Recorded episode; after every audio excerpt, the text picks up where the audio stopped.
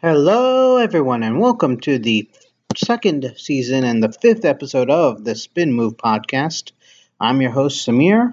No Nathan and Paulo here this week, unfortunately, due to uh, emergency situations for both of them. So it's just going to be uh, me, Sameer, doing this uh, podcast today solo.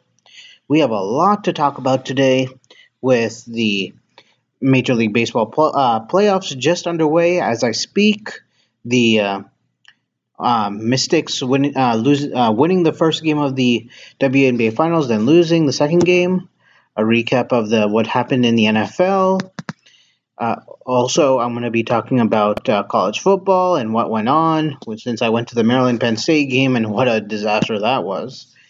And so, yeah, it's going to be a lot to talk about. Hopefully, I'll t- nail every single point so far that we have to cover. And before we get started, where can you find us? Well, you can look, go into your phone and look, go to your Apple Podcasts or go to Spotify. Look up Spin Move Podcast. We're on either uh, media, or you can look on uh, app on Google Play, as well as looking at our website. Just go to Spin, the Spin Move Podcast, search that in any search engine one of the first few links, which should be ours, the one that's hosted on Pinecast, where you can download and listen to us offline as MP as an MP3 offline, or you can listen to us on the web on the website itself. And follow us on Twitter at the Spin Move Podcast, as we have produce an episode once a week, uh, every weekend. But since it's me solo, this will probably go live come uh, Thursday morning of uh, October 3rd. Can't believe we're already in October. This year has flown by, and before you know it, it'll be Thanksgiving and Christmas. So yeah, it's it's a really hot October day. Actually, it's like 90 degrees. Kind of unusual for this time of year, but it'll cool down hopefully by this time next week. And so we have to talk about what has happened in the Major League Baseball just yesterday. So, in case you don't know, the MLB playoffs has just started with the wild card games Wednesday night and uh, tonight, Thursday night, as I'm, or no, Tuesday night and Wednesday night as I'm doing this recording. And we have uh, two, four teams battling out for the advancing into the divisional round. Yesterday we had the home team, the Washington Nationals, facing off against the Milwaukee Brewers, and tonight we have the Oakland Athletics facing off the Tampa Bay Rays the winner of this um, the Nationals game last uh, Brewers game last night will face the Dodgers in this uh, in the divisional round, and in the other uh, conference, the American League, you'll have the winner of the Rays and A's faced off against the Houston Astros. So last night was a game for the ages and possibly the best game in Nationals playoff history. So to recap, the team was was literally 12 games under 500 way back in May when they were 19 and 31, 19 wins, 31 losses. And yet somehow, some way, despite the injuries, despite the bullpen issues, they made the playoffs. And they made the wild card game where it was a basically a one out one game knockout round, kind of similar to like the NFL, where if you lose a wild card game, you're eliminated from the playoffs. So we have uh, the home uh, team, the Washington Nationals, versus the Milwaukee Brewers, as they have a worse record than the Nationals. And what a game last night. The starters were Max Scherzer versus Brandon Woodruff. If the second name doesn't sound familiar, the, he's a middle relief pitcher who was expected to throw two or three innings last night. However, it was Scherzer who was hit hard the first couple of innings. He gave up a two run home run to the Brewers catcher, uh, Yasmani Grandal, in the top of the first inning, and followed that up with a solo shot given up to first baseman Eric Thames. And then on the other side of the diamond, uh, Woodruff only gave up one solo home run to Trea Turner in four innings pitched, allowing two hits total. And so, following the following three and a half innings between Strasburg, who made Stephen Strasburg, the the Nationals pitcher, who is ma- making his first relief appearance of his career, and the Brewers relievers Brent Suter and Drew Pomeranz. So the following three and a half innings between the two was pre- three was pretty much a snooze fest as there was no runs and a sprinkle of hits were made, mainly by the Brewers. And the Brewers had that commanding three to one lead, and the Nats at that point, about like top bottom of the seventh, Nats fans were dro- uh, drooping their heads in a "here we go again" quote unquote moment that we saw all too often for the past four playoff appearances for the Nats. Then came the bottom of the eighth inning. So I was watching this game with my mom, who is a, a fan of the Nationals, and was con- and I was constantly telling her to watch out for Josh Hader, as he is one of the lights out closers in baseball.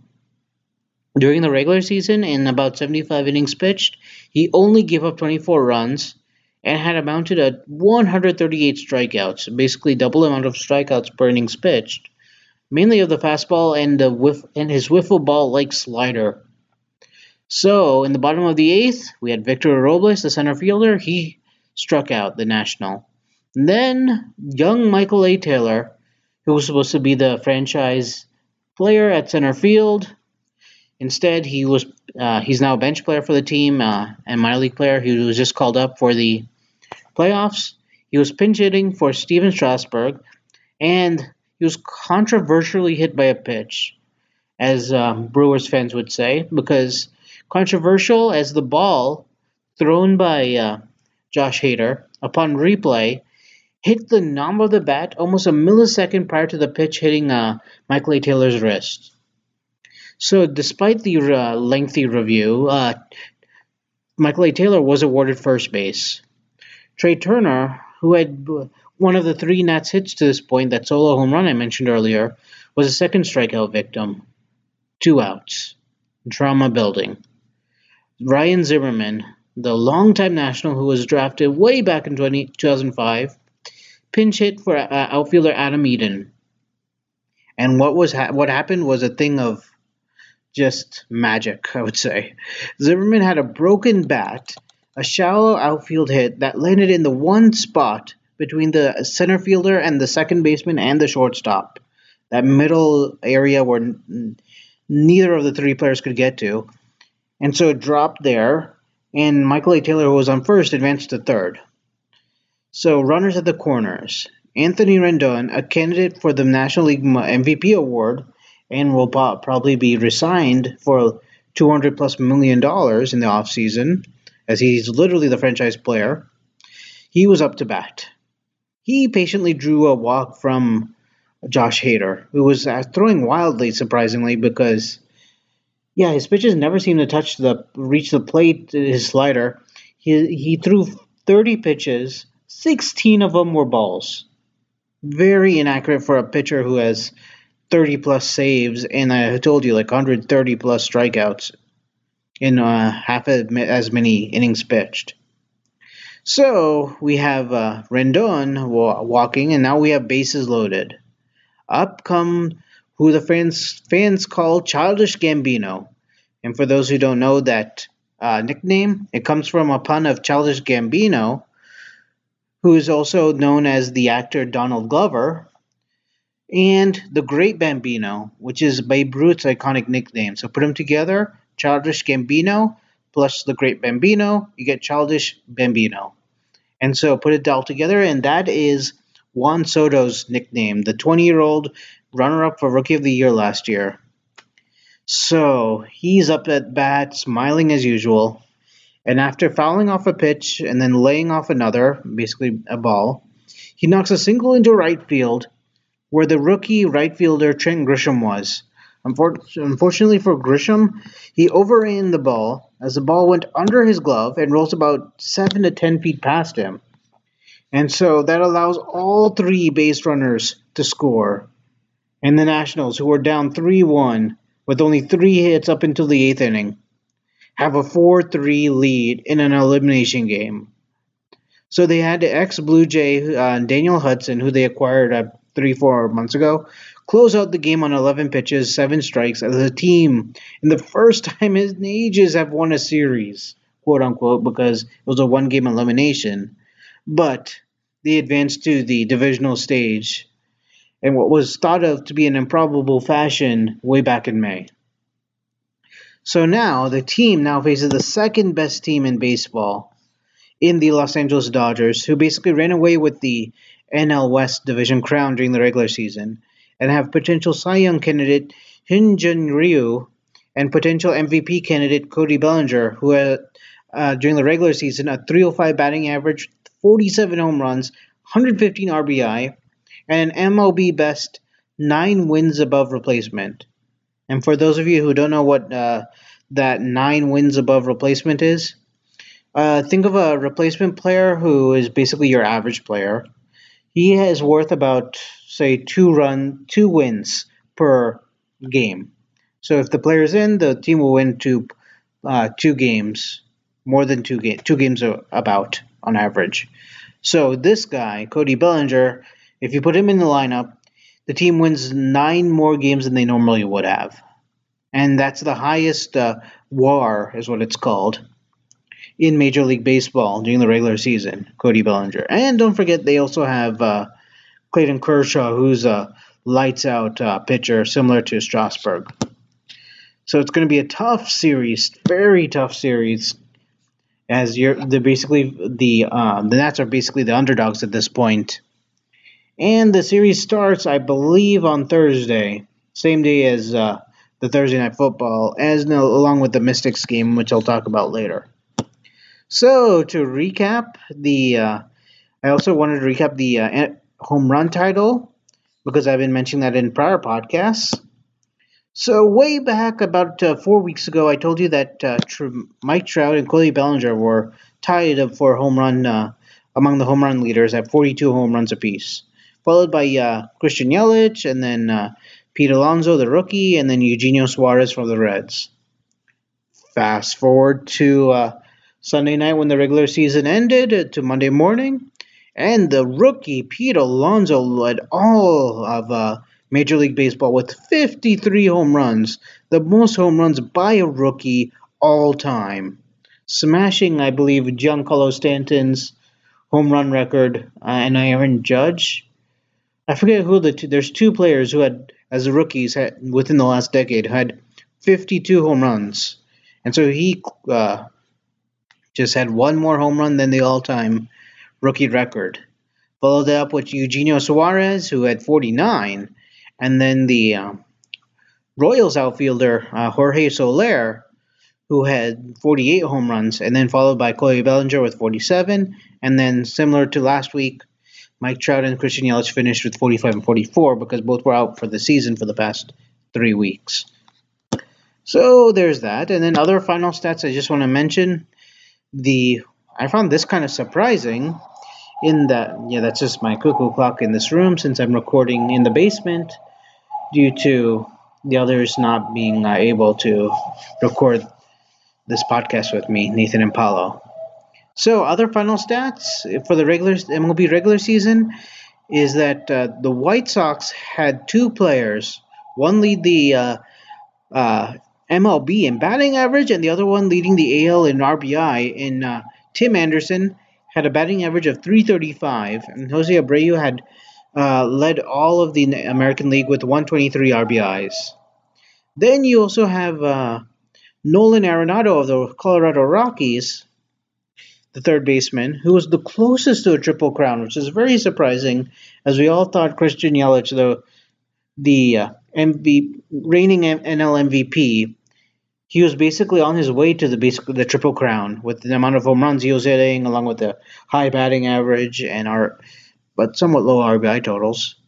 But it's Nolan Arenado who was the closest to a triple crown, as he had a 315 batting average, finishing fifth in that category, 41 home runs, fifth again, and 118 RBIs, which is fourth best in the National League. And then moving to the AL, we had two Houston Astros led all of Major League Baseball in wins. We haven't seen that since the Curt Schilling, uh, Randy Johnson days with the uh, Arizona Diamondbacks way back in the early 2000s. And these two Astros were uh, Justin Verlander, who went 21 and 6, and Gerrit Cole, who went 20 and 5. And both led uh, the entire Major League Baseball in strikeouts as well as Verlander had a 300 on the dot and Gerrit Cole had 326 strikeouts, which is like the highest in the last like 20 years, I think. 30 years, I think I read somewhere. And then uh, the Nationals, top three aces, and Stephen Strasburg, Max Scherzer, and Drew and uh, Corbin, all finished uh, sixth, eighth, and ten in strikeouts respectively. And they were the first NL team in what 60, 70 years that had uh, 220 plus strikeouts each, as Strasburg had 251, Scherzer had 243, and Corbin had 238. Just crazy, mind boggling numbers because in this day and age where home runs are plenty and strikeouts are too. So, thought that was a bit interesting. And then, since it's the end of the regular season, just to give a shout out to players and coaches who have retired. One being Ichiro Suzuki, who be, who retired, if you may or may not recall, on the first game of the regular season, which took place in Japan. He, uh, if you, uh, he was actually a member of the um, Miami Marlins last season, but then uh, wanted his release so that he could uh, sign with the Mariners, where he spent what 10, 15 years with the team since he got dra- he since he was signed uh, overseas from Japan as a rookie. So he wanted to play his last game in uh, Japan and acknowledge the Japanese fans as a member of the Sailor Mariners. And so he retired alongside, uh, and then two other players retired later in the season. Uh, one being the famous uh, Colorado Rocky in uh, shortstop in Troy Tulowitzki, who then became a Blue Jay and a New York Yankee towards the later half of his career, and when he, which he wasn't as good. But yeah, so long, Troy Tulowitzki. Tulo, we're to miss you. And uh, San Diego Padres pitcher, uh, and among other teams, uh, Jake Peavy. Also, two coaches, aka uh, uh, managers, retired in uh, the Royals uh, manager Ned Yost and the Giants uh, head coach uh, Bruce Bochy. So shout out to them, and hopefully they'll have a nice career retirement and whatever afterwards. And uh, so that's the MLB portion. Now I want to jump over to the WNBA world since I, that's what we were talking about last two weeks as as the big story. In this case, it uh, involves the WNBA Finals, which has taken place the first two games of a best of five series. So the Mist, the Washington Mystics are facing the Connecticut Sun in the NBA in the WNBA Finals. So there was a game on Sunday at uh, 2 p.m. and then there was another game on uh, last night at 8 p.m. that took place. And I did mention that there were six University of Maryland players involved. And uh, John Wall actually was in attendance for several of the games during the playoffs at home, and also went to the play the two games the on the, on uh, Sunday and Tuesday. And so he had to, uh, he wanted to give his input on the team, on the Mystics. And this is from The Athletic. Quote, uh, their team is perfect, and admiring John Wall said from the courtside Sunday, it's easier said than done with the NBA, with the WNBA. They can get super, compared to the NBA, they can get uh, superstars together with only 12 teams, so they can get a lot of players together. But you've got a person in Natasha Cloud that just runs a team, doesn't look to score, but can make open shots. Kristi Toliver can uh, get a bucket as well. Elena Delle Donne's going to be your scorer, and Emma Meesseman is your sixth man. Latoya Sanders is like a Udonis Haslem. Interesting comparison. The uh, uh, former Miami Heat power forward. She, that uh, in that Latoya Sanders can make the mid-range, block shots, guard your best player. So they have all the pieces. When you got all that, you don't have to go one-on-one all the time they keep this team together, they, uh, they can win multiple championships. They would have won it last year if Emma had been there. End quote. So he's referring to uh, Emma Meesseman, who missed, la- like I said last last week's podcast, missed la- uh, last year's WNBA uh, finals with the Mystics because she was playing overseas with Belgium. And so we have the first two games of the series. And the big story out of uh, uh, game one was that the Mystics won. And they won rather easily as they led the entire game, never trailed. Although they led by one early in the first quarter and then had a 15 point lead third quarter, evaporate to, and dwindle down to four with about six minutes left. but then they were able to seal the deal. Starting point guard Ariel Atkins had the best game of her playoffs, finishing with a playoff high 21 points and 6 of 7 shooting, 3 of 4 from three point land, along with 3 steals and 5 assists. And the thing is, she was ice cold during the uh, previous series against the uh, Las Vegas Aces, as she averaged only 4.5 points, 23.8% from the field, and only 18.2% from three. And they had a balanced scoring, Mystics did, uh, as uh, each player, as uh, five players finished with 11 plus points, with Meesseman with 11, Cloud with 13, Toliver with 18, Atkins with 21, like I mentioned earlier, and Donne with 22. And speaking of Elena Delle Donne, she was efficient from the field in that uh, Sunday first game of the series, 8 of 13 from the field, but was only 1 of 4 from 3. And then the Sun trio of Alyssa Thomas, who had 20.6 rebounds, 6 assists, and 5 steals. Basically a 25 5 5 5 a 25 5 5 and then uh, Jonquel Jones the six foot six uh, center for the team had 12.6 rebounds four assists more on her later and Courtney Williams had a, a game high 26 points on 9 of 19 shooting but 6 of 9 from three point land along with 5 rebounds and 5 assists. So all those did their damage but it wasn't enough as the Mystics won by, by about uh, 10 points. But the story of the game too, unfortunately, was that our star, our MVP, the MVP of the league, Elena Delle Donne, had to leave the game in the first quarter due to pain in her lower back and never return in the game. And this is the same injury she suffered way back in the 2014 in WNBA Finals, as when she was a member of the Chicago Sky, and for precautionary reasons missed practice on uh, Monday, and in this game last night, she suffered that back injury.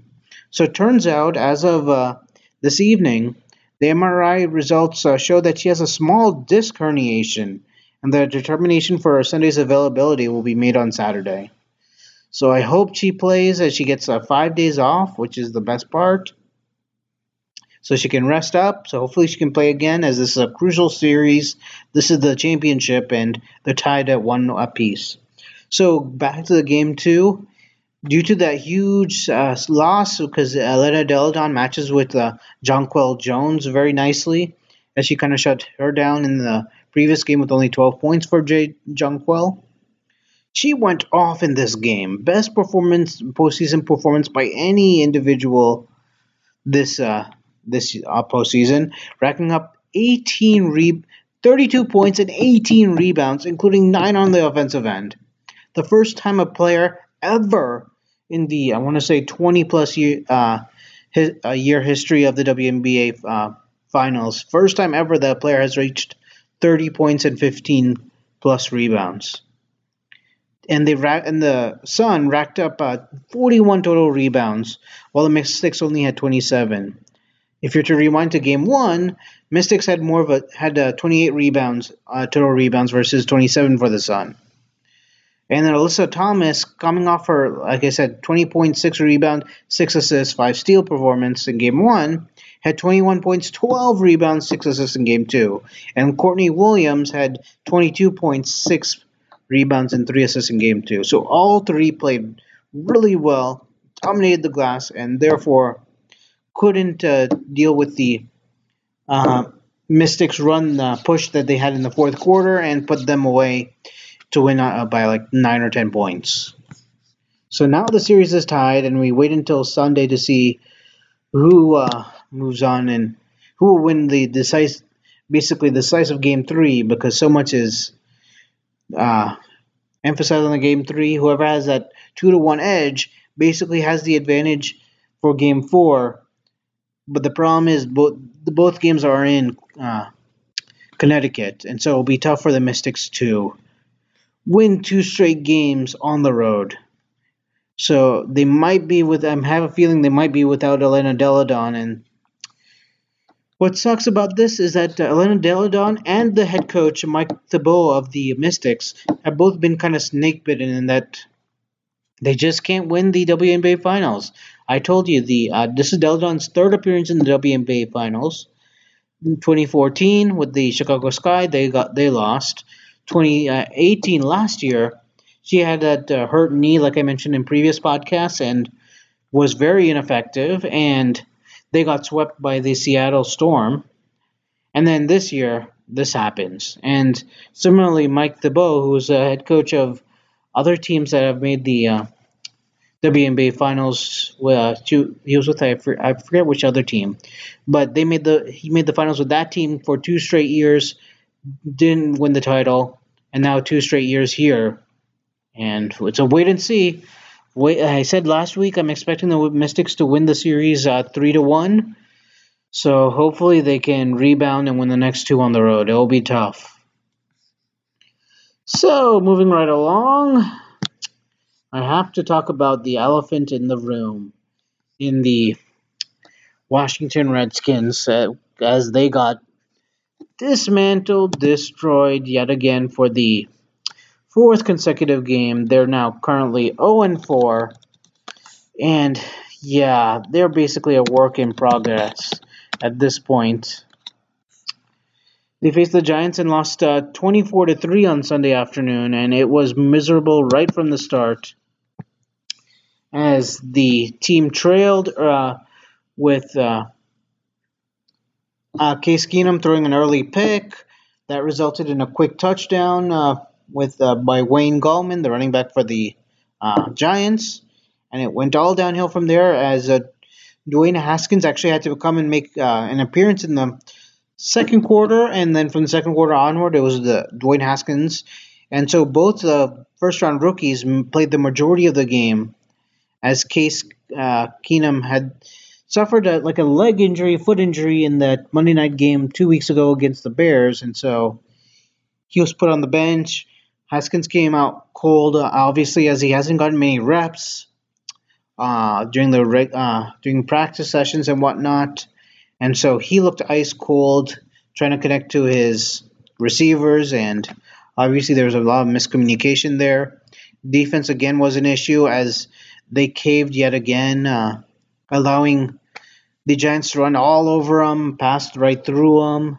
They had several uh, defensive penalties, holding penalties, and whatnot, and it was just an awful scene, nevertheless. And now we're on, on uncertain territory with the QB situation, as now you have uh, Colt McCoy, who uh, had that bro- what injured leg and that was had to have like several surgeries during the offseason.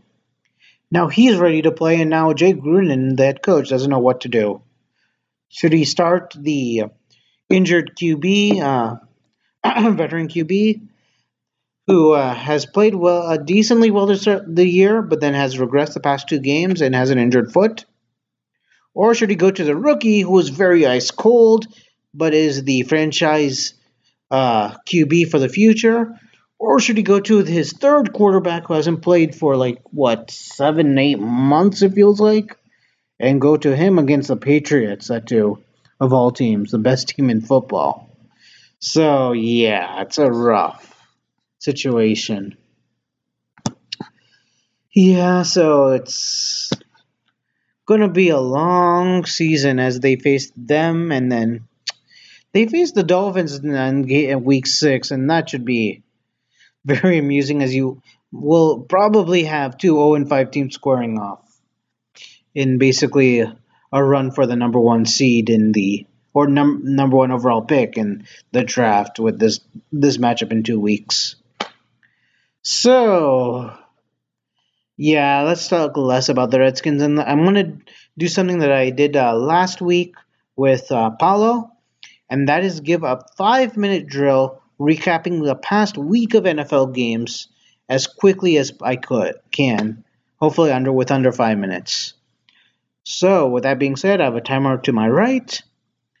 And I'm going to begin. So on Thursday Night Football, we had the Eagles versus the Packers. We had two devastating injuries, one to Jonathan Williams and the other to Avonte Maddox, one in the first quarter, one in the fourth quarter. Both left on stretchers. Hopefully they're fine.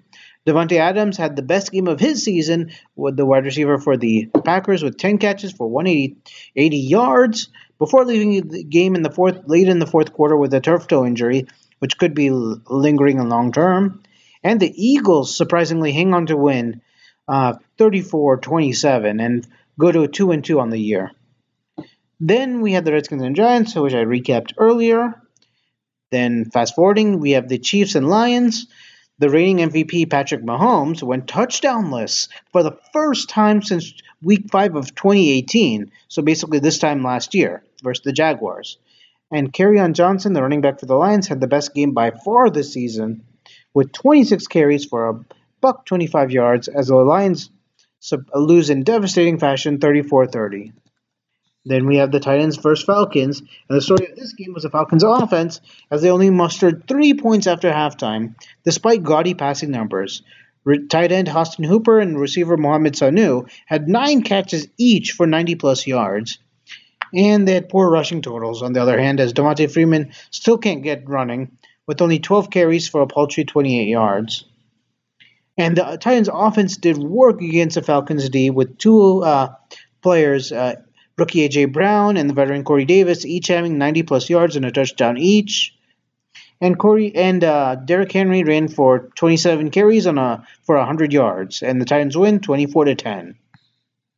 Then we have the Browns versus Ravens, and the Browns totally exposed and shredded the Ravens defense as Baker Mayfield, the uh, second year uh, player uh, QB, targeted Jarvis Landry for a season best eight catches for 167 yards. And Nick Chubb, the running back, had a career day with 20 catches for 165 yards and three touchdowns, including a back-breaking 88-yard touchdown run in the fourth quarter. And the Browns clobbered the Raven, my Ravens 40 to 25. And I thought this would be the game of the week and the Ravens would win in a close one. Boy, was I wrong. Then you have the Raiders and Colts as Jacoby Brissett had a great fantasy day, but not great uh, gameplay, finishing 24 for 46 for 265 yards and three touchdowns. But it wasn't enough as the Raiders scored early and often. They led by 21 10 at halftime and never looked back. One uh, interesting point is that wide receiver Tyrell Williams of the Raiders is the only player in the in the NFL this season to have a touchdown in every single game. And the Raiders won that this game uh, 31-24. Then we had the Patriots and Bills, a game dominated by Patriots defense and special teams. They had a blocked punt for a touchdown and four picks, three of Josh Allen and one to the uh, backup because uh, Josh Allen suffered a concussion late in the game on a tackle. And so they had four picks, the Patriots did. And Terrapin alum, cornerback J.C. Jackson, had the game of his career, uh, life as he blocked that one punt I mentioned earlier that was returned for a touchdown and had two interceptions as well. Patriots win 16 to 10. And then we have the Panthers and Texans. Same score as this as the other Patriots Bills game, 16 to 10. In this case, rookie QB Kyle Allen, replacing Cam Newton, who has that injured foot, had his welcome to the rookie and welcome to the NFL rookie moment as he lost three fumbles. Kyle Allen did. However, the Panthers prevailed 16 to 10 behind another great performance from uh, CMC, Christian McCaffrey, with 27 rushes for 93 yards and a touchdown, and in addition, 10 catches for 86 yards. Then we move forward to the, the Chargers Dolphins game. Nothing much is said. Chargers win 30 to 10. Then the Buccaneers Rams game, which was a total shock to everyone, probably. I think tons of people in Survivor leagues for those of you who don't know what Survivor Leagues are, there are leagues where you can pick one team each week to win that week's game. You cannot pick the same team for multiple weeks. And once you have a wrong pick, you are eliminated. So I think a lot of people had the Rams winning easily this game, and unfortunately, the Rams' pass defense was sleeping as Jameis was Jameis Winston, the Bucks QB, had a, had 385 yards and four uh, four touchdowns and one pick. And Chris Godwin, the receiver for the team, was an NFC Offensive Player of the Week with 12 catches for uh, 172 yards and two touchdowns. Congrats to those in fantasy who started him in fantasy, as Benny benched the stud Penn State receiver after injury concerns later in last week, late last week. And Extreme Ndamukong Suh had a 50-yard fumble recovery for a touchdown, forced by J- Shaquille Barrett, the linebacker, who continues his Defensive Player of the Year performance with his ninth sack of the season in four games. As the team uh, fended off a furious Rams comeback, winning a high-scoring game, 55 to 40. Then we have the Seahawks Cardinals game as the Seahawks running back, uh, um, what's his name, Chris Carson, had a bounce back game of sorts with 22 carries on 104 rushing yards and no fumbles. As he fumbled once in each, of his previous three games with the team, and the Cardinals continue to get torched by opposing tight ends. This time, Will Dissly had seven catches for 57 yards and a touchdown. The Seahawks strolled to a 27 10 win, and Kyler Murray, the number one overall pick in this year past year's draft, has yet to win a game. The team is 0 4. Hopefully, the team will re- rebound and win one against this Sunday against the Bengals, who are also winless. Then we have the Bears and Bike, Bears and Vikings, and this was literally a bear mauling at Soldier Field, as the defense made Kirk Cousins feel uncomfortable throughout. This reminded me a lot of the uh, Maryland uh, Temple game that happened two three weeks ago. As uh, same in that similar instance, Josh Jackson could not find any open receivers because the pass rush was relentless and just, uh, yeah, endless. In this case, the Bears totally shut down wide receiver Adam Thielen, who had only one catch for five yards on one target, and running back Dalvin Cook, who only had 14 carries for 35 yards and a garbage time touchdown, all without their uh, young QB in uh, what what's his name, the young um, Bears QB in uh, Trubisky because he left the game with an elbow injury, and so Chase Daniel had to step in. And the Bears win 16 to 10, the third straight, the third game that ended in a 16-10 score. Kind of weird. And then we have uh, the second game of the week, the Jaguars and Broncos. It wasn't considered that last week, uh, week ago, but as it turns out, it was quite exciting. As you have to believe in the Minshew. Uh, Minshew had the the QB had led one of the best comebacks of the season as he helped uh, orchestrate the this uh, the team down the field for uh, for the Jaguars as for the game-winning field goal as time expired 26-24. Leonard Fournette had the best game of his season, 29 carries on 225 rushing yards, as they forced the Broncos to f- surprisingly fall to 0-4. And to add injury to insult, uh, the Broncos lost a, a stud pass rusher, Bradley Chubb, to a torn ACL. Then we had the two uh, uh, night games, the Sunday night Cowboys versus Saints. It was a rematch of the same of the similar game last year, as both teams combined for under 24 points yet again. But this time, the breezeless Saints win 12 to 10. Both offense played decently well, not enough to win a game, because there's only one touchdown scored going to uh, Ezekiel Elliott. And then we have the Steelers and Bengals, which is pretty much a snooze fest between two 0 3 teams. Bengals at this point can be lumped with the Dolphins and my Redskins as three of the worst teams in the NFL, as they couldn't pass protect with eight Steeler sacks, nor run block as they only ran for uh, 73 uh, rushing yards, as the Steelers stymied the Bengals 27 to 3. And so that recap was actually eight and a half minutes long, unfortunately, three and a half minutes over what I expected it to be. So be it, but there's your uh, week four uh, NFL recap. And so for for week five, we have the uh, Redskins facing off against the Patriots. Initially, the spread was Patriots favored by 16 points. I think it's since been dropped a bit, but still, Patriots should win uh, easily. I would be very shocked if Redskins made this a game at all. Even Jay Gruden, I think, I believe, has said that this will be a loss or yeah. Whatever. It's going to be a long day for the Redskins on Sunday.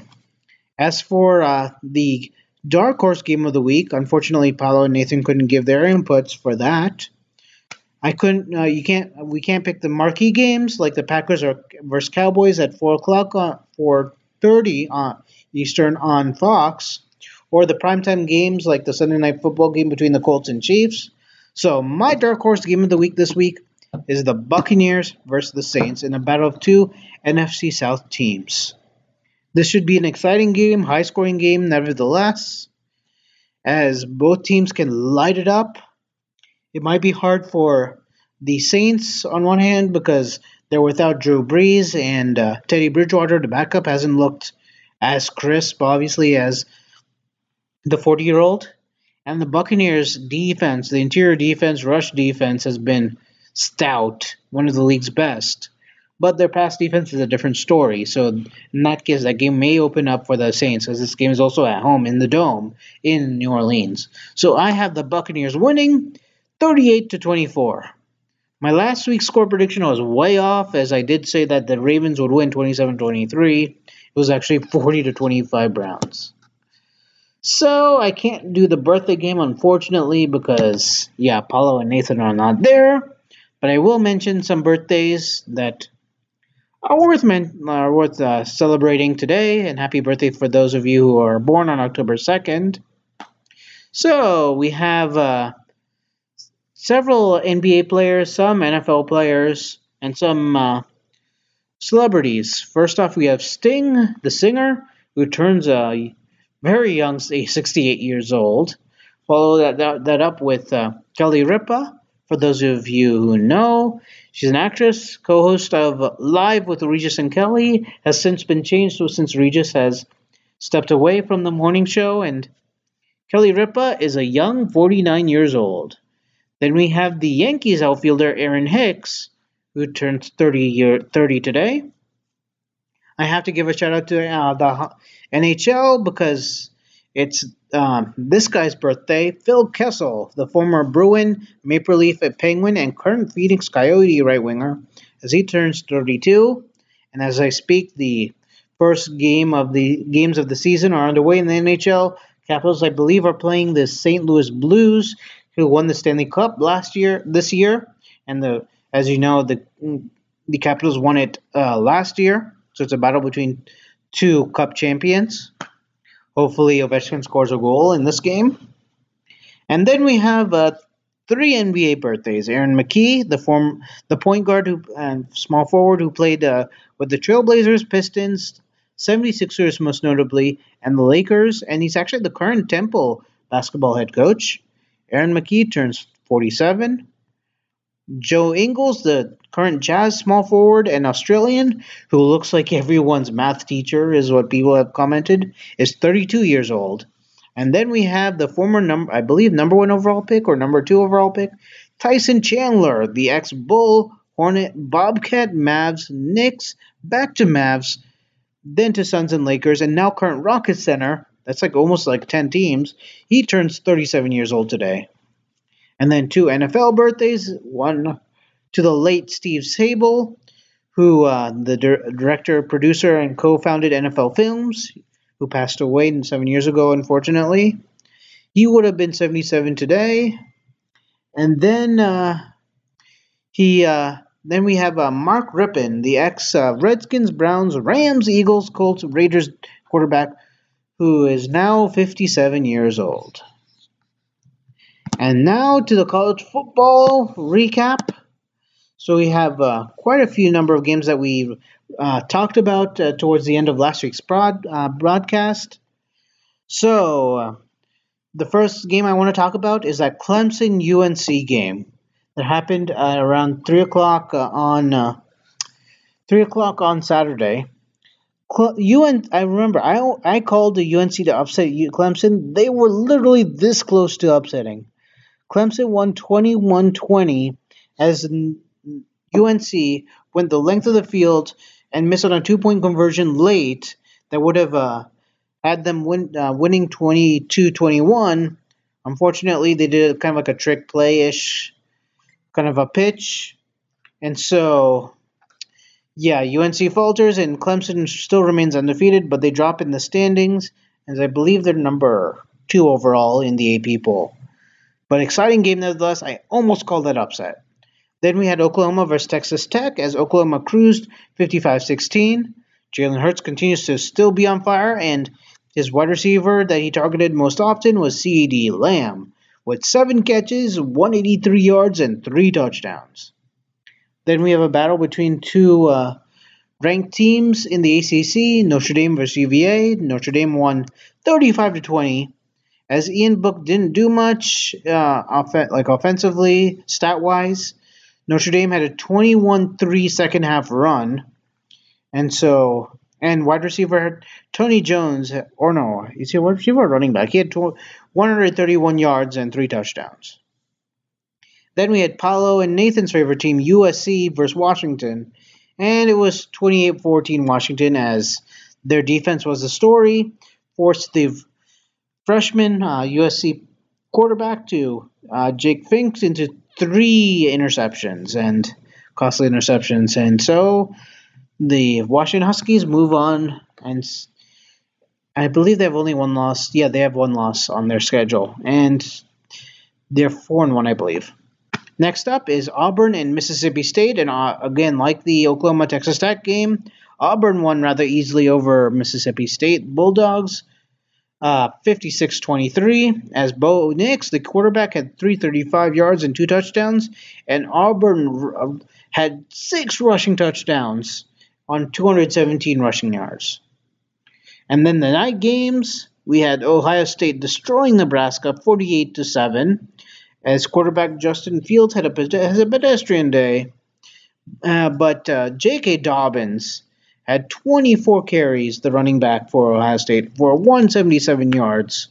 And the total, they had uh, 368 rushing yards on the game day for Ohio State. And uh, the last game that we covered last week was Washington State versus Utah.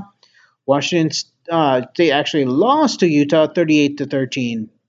So after scoring 63 points against UCLA, like I mentioned last week, the uh, Washington State uh, Cougars quarterback Anthony Gordon was medi- pretty much had mediocre stats.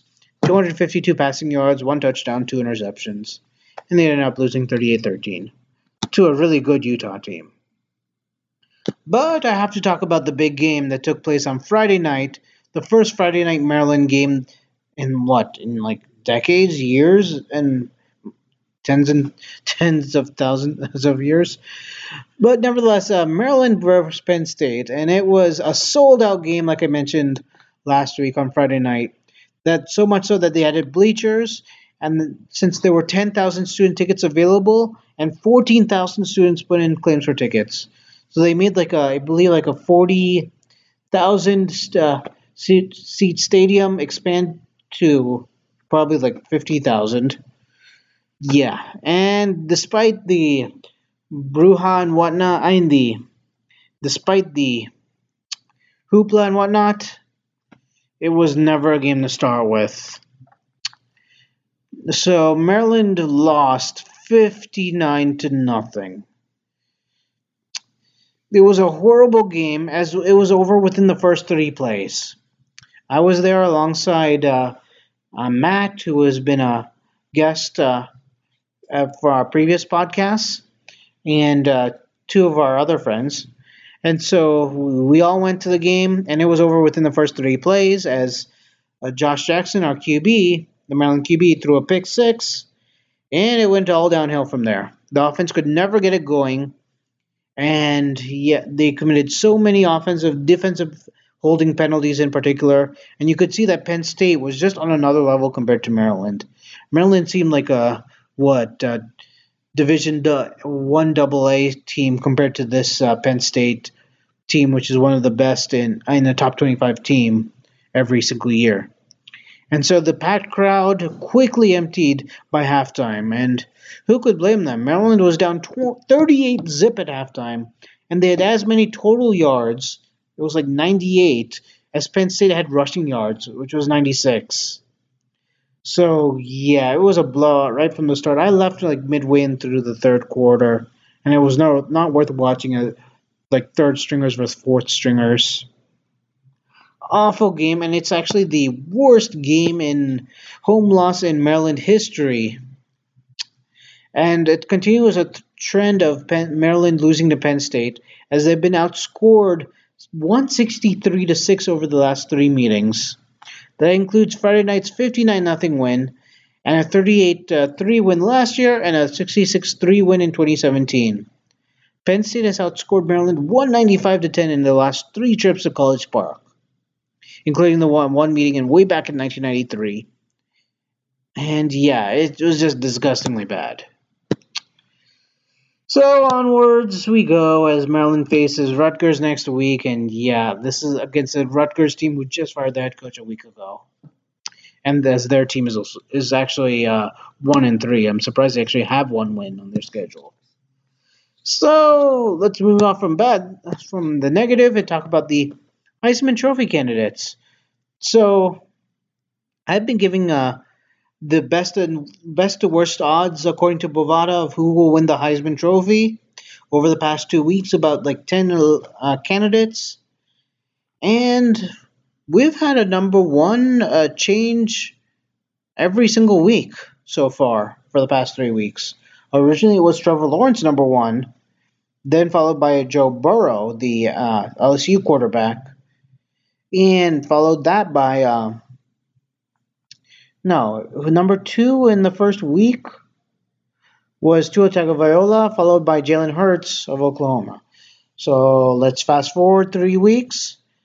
So the uh, Heisman Trophy candidate with the best odds of winning the trophy is Jalen Hurts of Oklahoma. Jumped from uh, the number three spot to number one after his 17 of 24 performance for 415 yards, three touchdowns, and one pick. And he had also nine nine rushes for 70 yards and another touchdown in a 55-16 win over Texas Tech, like I mentioned earlier.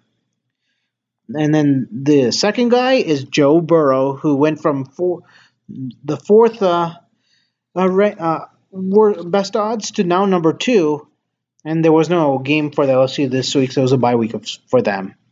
Three is Tua Tagovailoa from Alabama, who has jumped uh, quite a bit. He was uh, second in the Heisman running, then first, and now third, as he had uh, four, went for 26 out of 36 for 418 yards and six touchdowns in the 59-31 demolition against Ole Miss. And then we have Jonathan Taylor, who has been that third, third, fourth, fifth guy in the running. Now he's ranked fourth. He had 26 carries for 119 yards and a touchdown in a 24 15 win over Northwestern. Justin Fields of Ohio State is now fifth after a kind of pedestrian performance 212 yards, three touchdowns, and one rushing touchdown in a 48 7 win against Nebraska.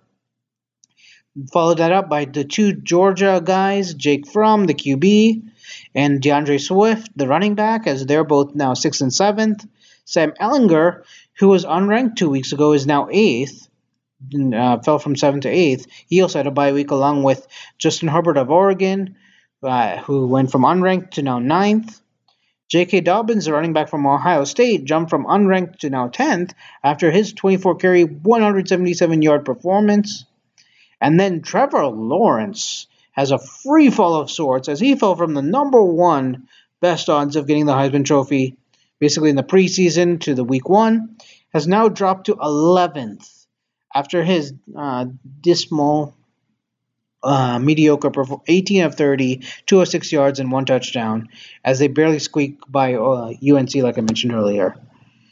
And so we have uh, three games. Uh, no, we have uh, seven games that are worth watching over the on Saturday night.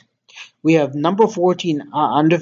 We have a Big Ten matchup between number 14 Iowa and they're going to the Big House at number 19 Michigan at noon Eastern.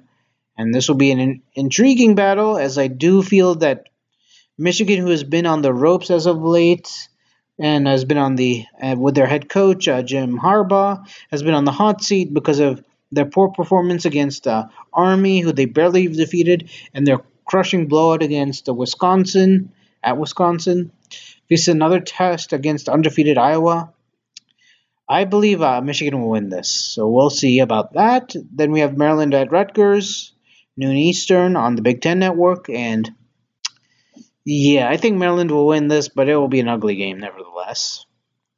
Uh, then we have the last worth last noon game worth watching is number 21 Oklahoma State at 4 and 1 against uh, Texas Tech, who is 2 and 2 on the year.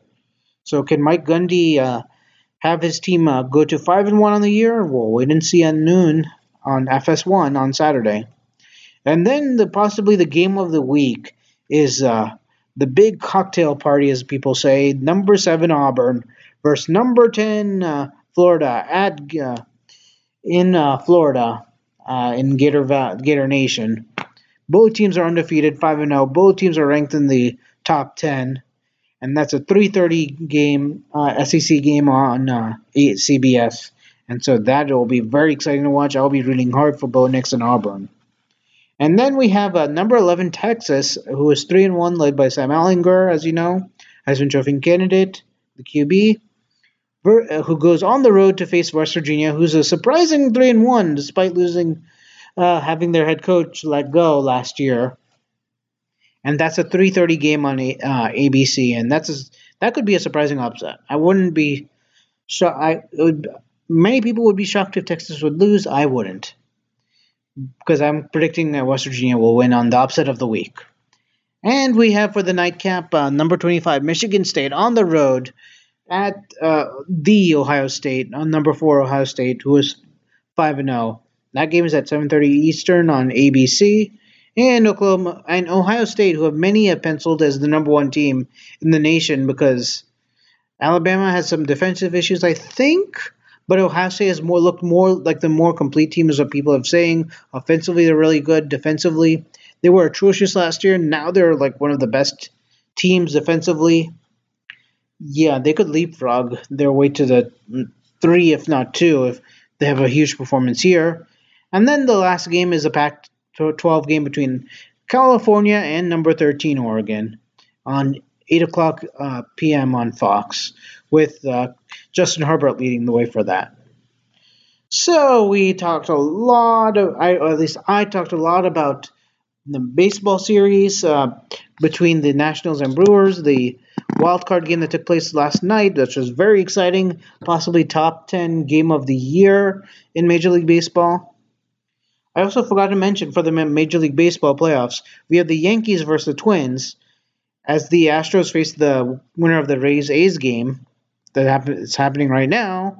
And then we have the Braves versus Cardinals, along with the Dodgers versus Nationals, as you now know. So I'm predicting, uh, if I were to give a prediction at this point, I'm going to say the uh, Astros make the World Series against the. Uh, I'm going to say the Braves, as much as I hate hate to say it, because I mean, the first series, uh, Yankees versus Twins. Yankees have the Twins number, but the Yankees have had an injury history of sorts like 20, 30 people have hit the injured uh, uh, list over the past season, but yet they're still the number one or number two seed in the uh, uh American League. I'm going to say the Twins pull off the upset as they win their first series against the Yankees in like decades. Then they'll face the Astros, and I have the Astros winning that series. And then in the NL, I have the Braves beating the Cardinals and the Dodgers beating the Nationals, unfortunately. So Dodgers are just too good at this point, and the Braves are going to the World Series against the Astros, and the Astros pulling it off. So yeah, we talked about Major League Baseball playoffs, talked about uh, WNBA, how the finals are shaping up so far with Elena Delle Donne now injured, and then talked about some summarized the NFL Week 4 along with the NFL Week 5 preview, and then went on to college football. So a lot that I talked about, and yeah, my voice is now hoarse after doing this podcast. So the, with that being said, that's a fifth episode of the second season of the Spin Move podcast. I hope you enjoyed it.